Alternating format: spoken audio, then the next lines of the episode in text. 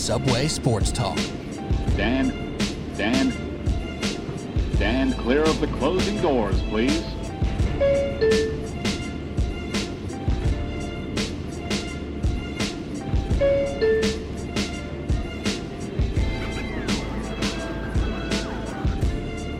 All right, here we go. Subway Sports Talk. My name is Peter Kennedy, and I am your host. Thank you so much, as always, for tuning in. SST on Apple Podcasts, app, Spotify. You know what to do. Subscribe, rate, and review. Appreciate you as always for tuning in. Solo pod here tonight. Very excited. It's going to be a short one. I do often say that it ends up not being so short, but this should be a short one.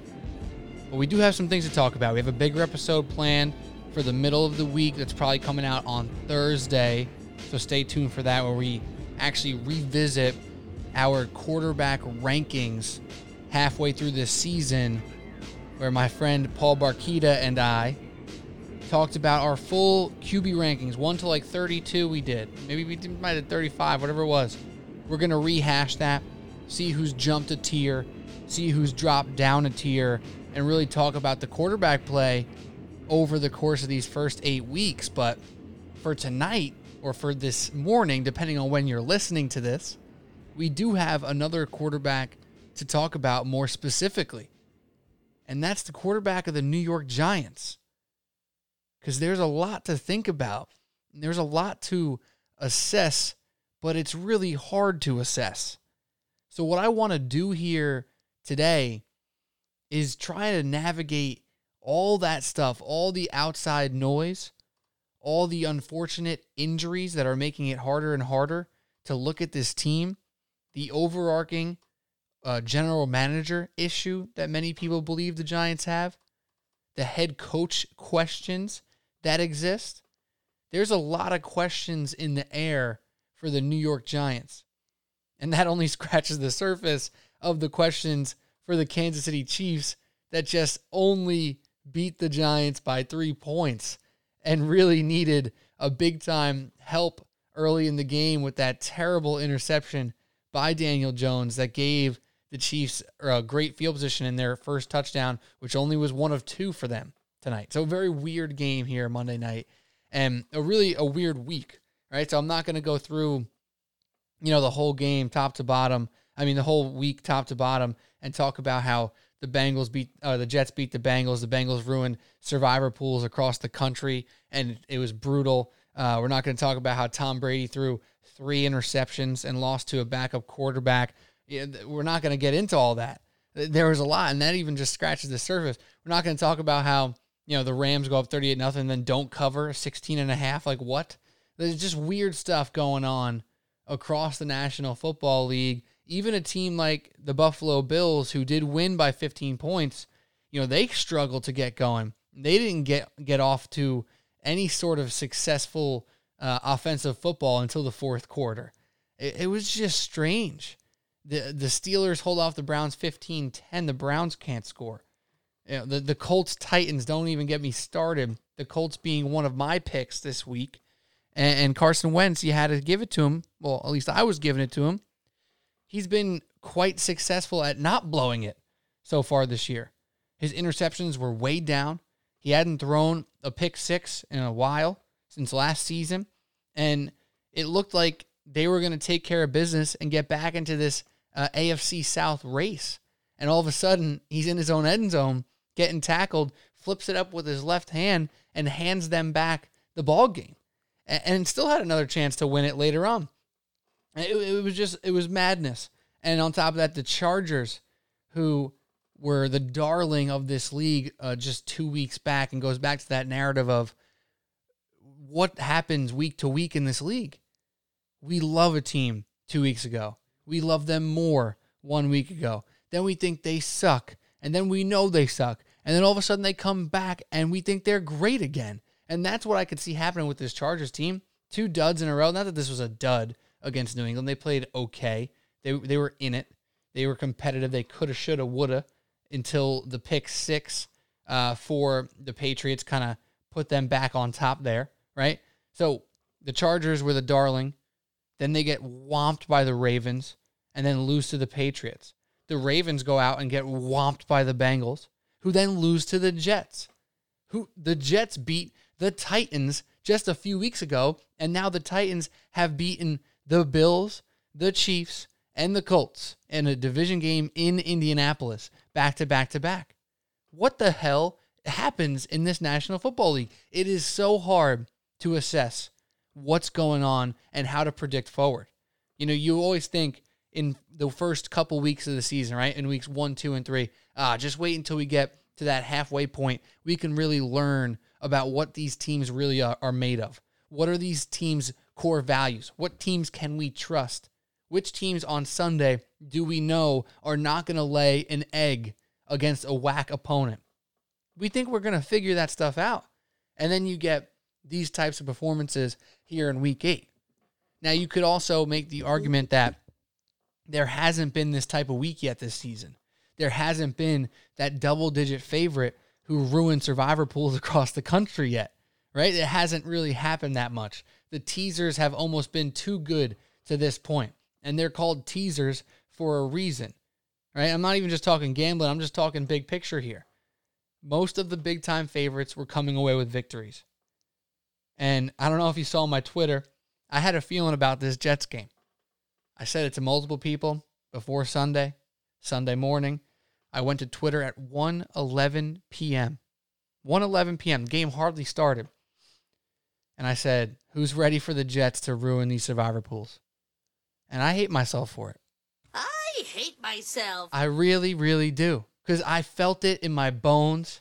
I wanted to take the Rams in my survivor pool.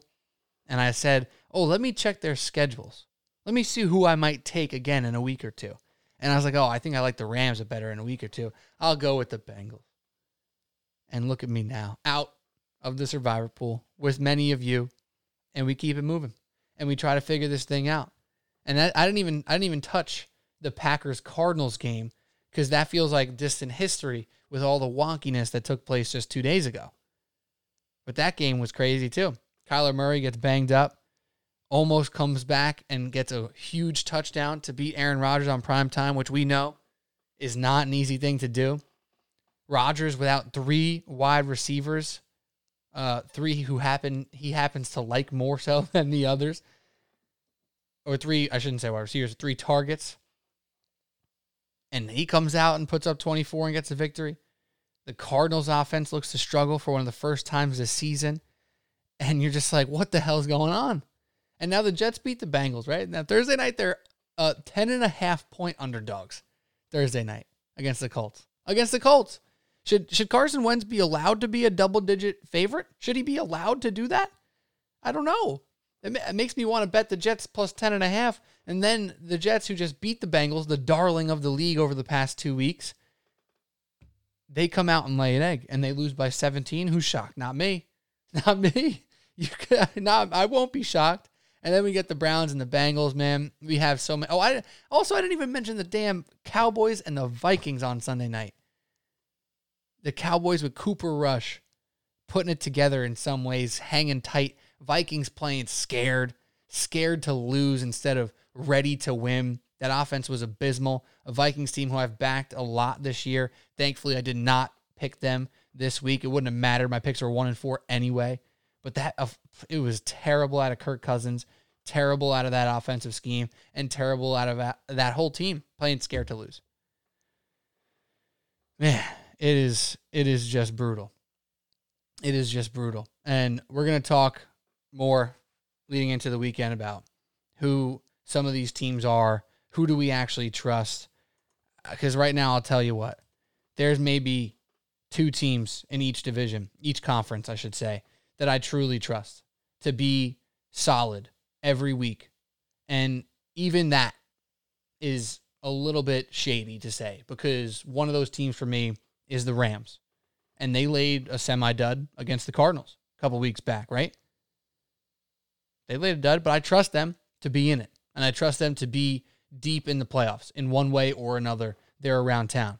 Surprisingly, I trust the Dallas Cowboys to be in it it's you know, I thought it was with Dak Prescott at the helm. Even without him, apparently they'll be in it. But with Dak Prescott at the helm, this team will be in it. I'm not going to overreact to Tampa Bay. They're going to be in it. I trust them enough to be in it. The Packers, I mean, it's hard to say that you don't trust them. It's hard, really hard to say that you don't, right? But they're seven and one. They keep taking care of business. They got a point differential of just plus 25.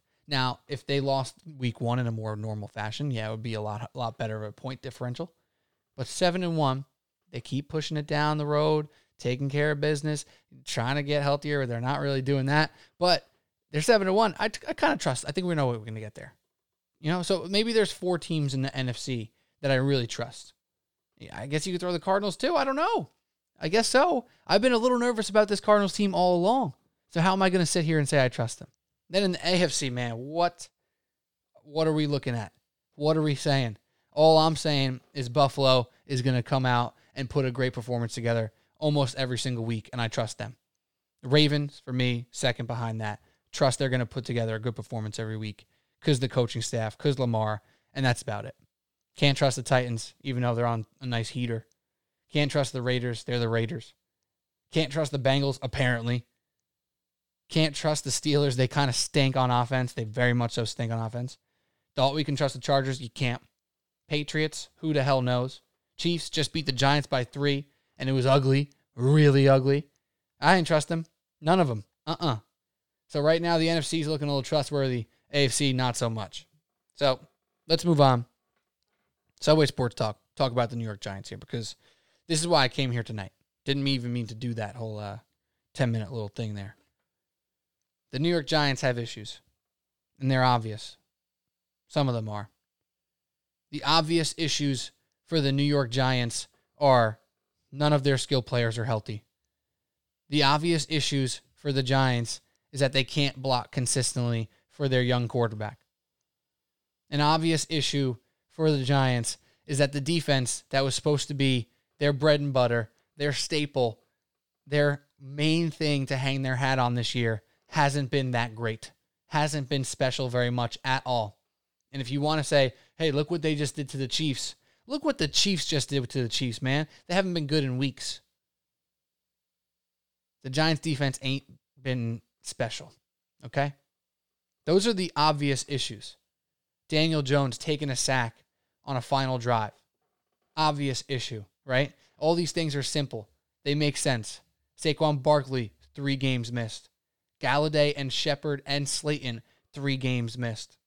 Toney, two games missed, injured again in this game on Monday night. Played through it, but injured again. Think about that. Barkley, Golladay, Shepard, Slayton, Toney. Perhaps you would argue they're five most important weapons for Daniel Jones. if you don't say Evan Engram, who actually resurrected tonight and did something for once, right? So those are the obvious issues. Everybody knows these things, right? But what are the other issues that are actually more important to this team? What are the other issues that not one day after a 17 14 loss to the Chiefs are more important? It's the issues with decisions that the owners have to make for this team moving forward. And I know it's just week eight, but it's important to think about because what happens over the next eight or whatever, nine weeks, however many weeks are left in this season, are important. And it obviously starts with Daniel Jones, but how do you assess this man properly with the last couple things that I just stated? Skill players decimated, offensive line still poor. Daniel Jones, without those two things, it's not going to be easy for him to succeed. And it's not going to be easy for us to evaluate him as fans, as professionals, as the actual scouts in the building, scouts of other teams. I don't care. Whoever is looking to try and assess Daniel Jones is going to have a hard time being 100% honest with himself or herself because of those things.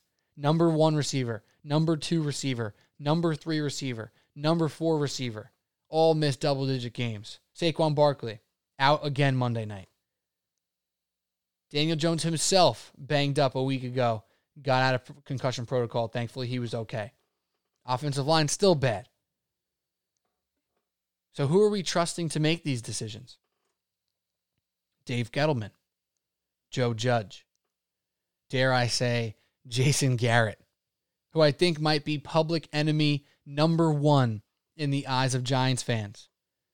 And boy, if we could all go back a year or two ago when he got hired, if you poll Giants fans, if you just and I don't usually like to do this type of thing because I don't think that ownership and general managers and coaches should be listening to fans because most of the time we all don't know, right? We don't know what it takes to call an offense. We don't know what it takes to call plays in an NFL game. We have no clue. We have the slightest idea. Most people would be having their head spinning around hearing one simple play that might be one of the most standard plays in the playbook. When you hear about the X and the Z and the Y and motions and, and options within routes, we would all be mind boggled, right? So I don't like doing that.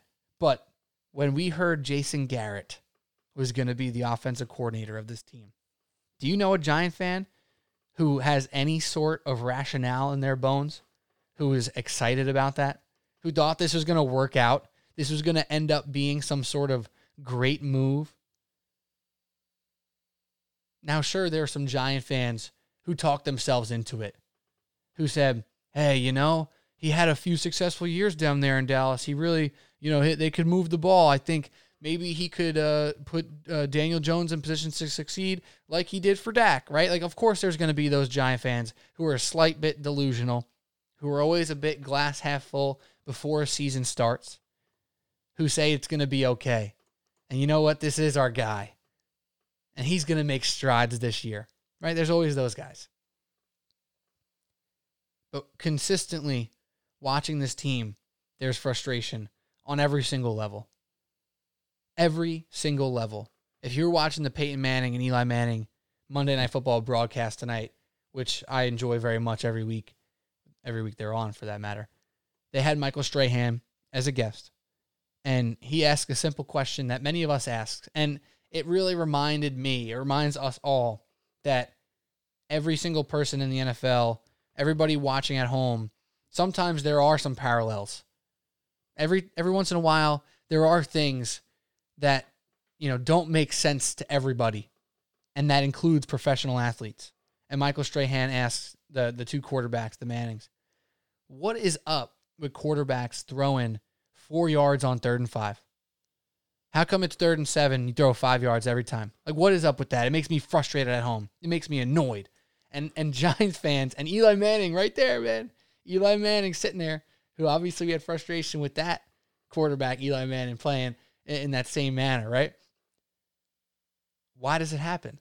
And that makes me feel good as a fan because I don't like to criticize play calling, as I just mentioned, because I don't I don't know. I know I can't do it, right? So I don't like to criticize. But every once in a while you see that out route to Sterling Shepard on the goal line moments after Michael Strahan says it. Says it out loud on live television. Why do you throw it four yards on third and five? And that's what they do. Daniel Jones a little bit late. Sterling Shepard gets a little too close to the sideline. Can't catch it and go upfield. He gets uh, falling da- falls down, gets out of bounds.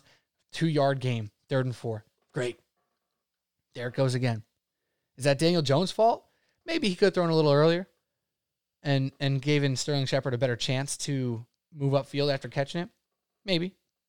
But maybe not his fault because of the play call. Is it Sterling Shepard's fault for not getting to the sticks? We don't know. We don't know what the route call is. It's third and five. He went about two and a half, three. You know, is that Shepard messing up where the sticks are? Is that the route calling to be that short? Is it Garrett's fault? Or did Garrett say, hey, get to the sticks? And then he read the defense and came in too tight hey, DJ, get rid of this quick. And then he had pressure, he couldn't do it. We don't know. But on all accounts, it's frustrating.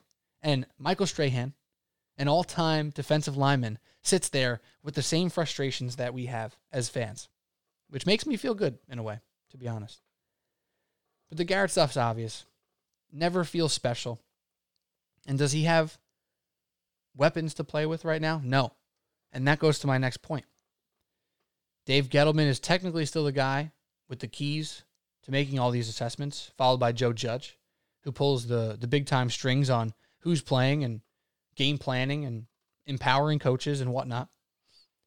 So those two guys have to make these assessments. if you're going to sit here and say, hey, you can't really assess Daniel Jones because his receivers are hurt, his running backs hurt, and his O line sucks. Wouldn't you say the same thing about Jason Garrett?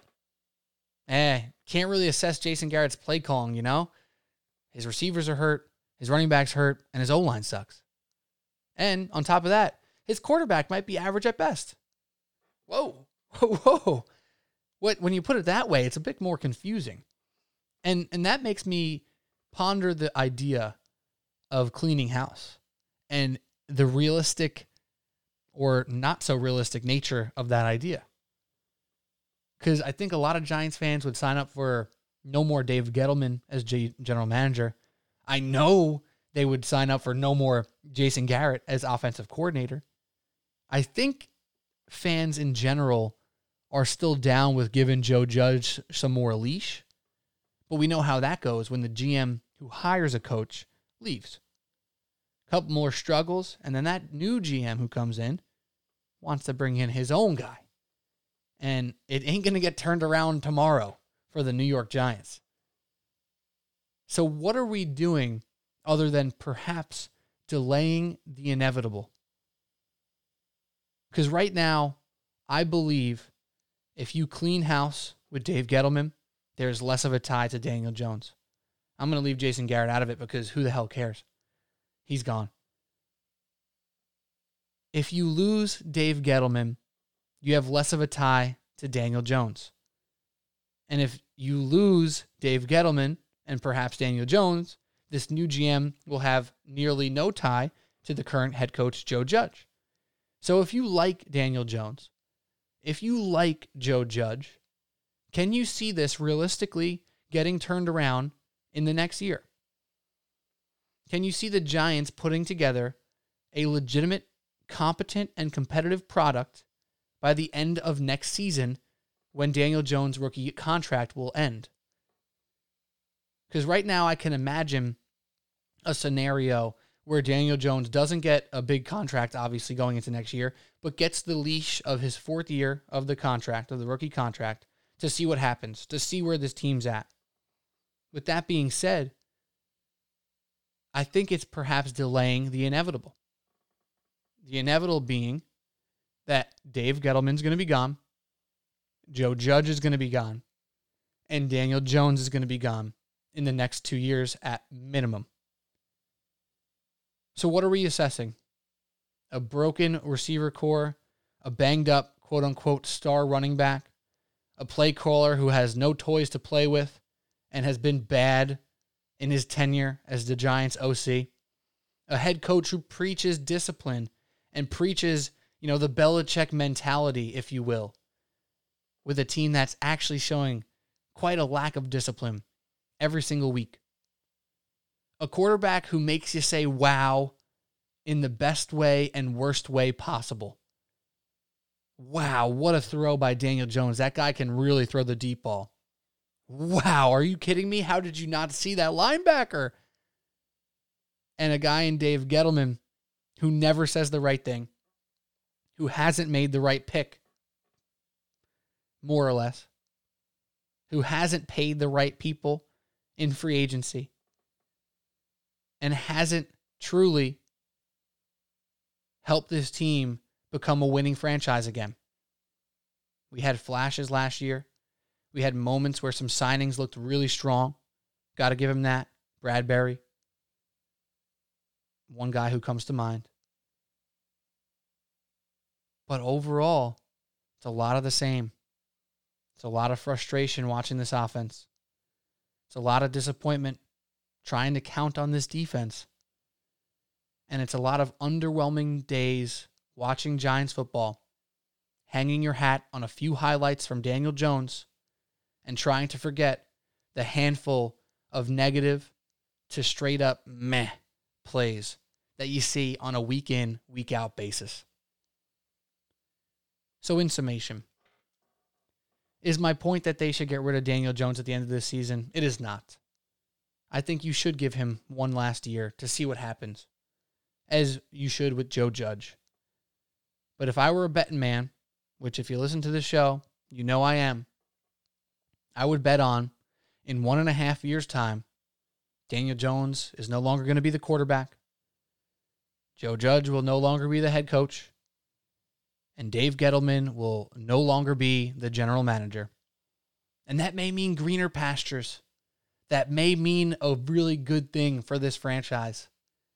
But for the immediate future and for the semi immediate future, you're going to see a lot more games like you saw on Monday night and not a lot of games like you saw two weeks ago against the Carolina Panthers, where the Giants won by double digits. Because that's what this Giants team's been for years, for a while. And the way things are going now, the health of this franchise, most literally and metaphorically, is not very healthy. So there we have it. The Giants are in no man's land. You almost want to just say, hey, let's get some good picks here. That's a saving grace. Currently, I believe they're sitting at fourth and 10th on the picks here in the first round. And is this the pick where they go get a quarterback? Maybe not. Probably not. Not a big quarterback draft. It's not. But you need to improve big time with those two top half first round picks. And I don't think Gettleman's going to get the chance to make two more first round picks for this franchise. And that starts a new process because how often does a head coach make it through two GMs in this type of situation? How long does a quarterback who's been average at best overall make it through two GMs and perhaps two coaches in this situation? Not very often. Not very often. All right, y'all. That's all I got. Pete Kennedy, Subway Sports Talk. The Knicks also lost on Monday night. Tough game. They fell apart in the third quarter. Hate to see it, but they're now uh, five and two. Still a very strong start for the New York Knicks. We love to see that, of course. The one thing I'll give you as my last words for the New York Knicks is keep an eye on the shooting of Kemba Walker and Evan Fournier over the next couple day, uh, games here. They came out incredibly hot the first six games. They were averaging combined over seven threes made on less than 15 threes attempted per game. They were going over 50%. That's not very sustainable, despite both of those players being very good. You know, Fournier's in the mid 40s, Kemba's in the mid 50s before Monday night's game. They both hit a couple on Monday night as well. That's going to regress a little bit. You got to see RJ step up, got to see Quick step up, and Randle maybe get a little more efficient because he's been solid too. So the Knicks are fine going to be exciting continuously watching them. Um, and last but not least, let me just throw this in there actually because uh, the picks are not great this weekend, or they were not great this weekend. My boy Pat Boyle not here with me tonight. We'll have him back soon. Don't worry about it. But unfortunately, we combined for two and eight, and that goes for a big. I hate myself. And uh, we normally go through all our picks and we talk about the ones we regret, ones we don't regret, which ones we would make again. And uh, I have a couple that kind of suit both and I'll just talk about one of them real quick. I already talked about the Bengals situation. I already talked about the Colts situation. So for the Bengals, let me just do one more time. I hate myself. Because, God, I felt it, man. I felt it in my bones. The teasers were too good for uh, to all of us over the first seven weeks of the season. I should have known. I shouldn't have been so frisky with the three team 10 point tease, despite the other two legs of the teaser uh, working out pretty, pretty well. So tough one there, but I do hate myself a little bit for backing the Bengals, even though I really felt felt I felt bad about that one. Didn't feel right making the pick. Just didn't. Um, the Colts, I actually got to say, they controlled that game for a large portion of it. They had an opportunity late to take control and win it themselves again. Wentz has been very mistake averse so far this year. It didn't really bother me that we lost that one. Obviously, I was frustrated that the Colts couldn't take care of business and cover that one. Titans been hot. They've had the luck on their side. They got a little bit there when Wentz kind of pooped his pants in the end zone there and gave it back to him. It was a good game. I felt like I made a sound decision, and the Colts showed that um, for most of the game there. So, what are you going to do? In regards to the Broncos, nice win. We like that. Obviously, I regret nothing because the Broncos covered, even though it didn't look very good. And then um, on to the second teaser of the week. I took the Lions plus nine and a half. Jaguars plus nine and a half. Neither of those two teams covered. The only reason that I'll say is because of the process. Sometimes you have to just trust it. There were not a lot of strong uh, six point teaser legs this week. And when I say that, I'm talking about where do those uh, spreads line up and what value are you getting when you're grabbing those six points onto your teaser, right? So I, I say on the picks all the time if you're passing the three, if you're passing the seven, if you're passing a 10, a 14, those are all more valuable, right? So if you're passing between 1, 0.5, 0, 0.5 on the other side, and 1 on the other side, it's such a small uh, range where those points actually matter, right? So those points aren't very valuable. If you're going to uh, pick a side, aka a team to win and or cover, you don't really care about the minus a half plus a half. That's a whole point that's really worth nothing in your teaser. So if you're going from uh, plus two and a half up to plus eight and a half, you pass the three, you pass the seven. I think you're starting to figure out what I'm saying. So in that regard, I got them from uh, three all the way up to nine. So we got away from the three, we got away from the seven. So yeah, I, I do feel okay about that. They just both suck, and that that's crappy. Sometimes you bet on a team and then you realize, yeah, no, this team's bad. I don't know why I trusted them, and, and that's a little frustrating. But from a process standpoint, I'm fine with it, and I regret nothing. Uh, betting on Matt Ryan is a hate yourself situation always. Whether he wins it for you, he loses it for you, or he pushes, you're just like not enjoying it most of the time. And then I obviously made that pick way before Calvin Ridley was announced out. Probably would have changed my mind a little bit there, um, just because he's their best offensive player, and that much more, you know, focus on Kyle Pitts could make it harder, and the running backs, of course. So I might have re- rethought that one, but I'll say because I probably I probably still would have went with it because I was kind of betting against the Panthers as well, to be honest. And Sam Darnold went back to the legs, figured out how to score some points, and, and they got the job done. What are you gonna do? All right, Subway Sports Talk. Thank you guys for listening. Not too much longer than I actually planned for. I was shooting for 25 minutes, 33 for 34. Not too shabby. Hopefully, you guys enjoyed the solo pod. We'll be back later in the week to talk football, to talk quarterback rankings and tiers based off our uh, preseason list and rankings. It's going to be a super fun episode, so stay tuned for it. Don't forget to hit us on Instagram and Twitter at Subway Sports Talk, uh, T A L K on IG and TikTok, actually. And then Twitter at Subway Sports Talk, TLK. Thank you guys. Um, never get to say it enough. Appreciate you for listening. Always. For real. Like the fact that anybody takes time out of their day, you may enjoy it. You may just put it on because you like me. Maybe, I don't know, maybe you hate listening to this and you listen anyway. No matter what you do, when you click play on Subway Sports Talk, just know that a big uh, thank you comes from me, right from my heart to you guys. So enjoy the rest of your day. Enjoy the rest of your week. We'll be back soon with more content. Subway Sports Talk, y'all. Cheers.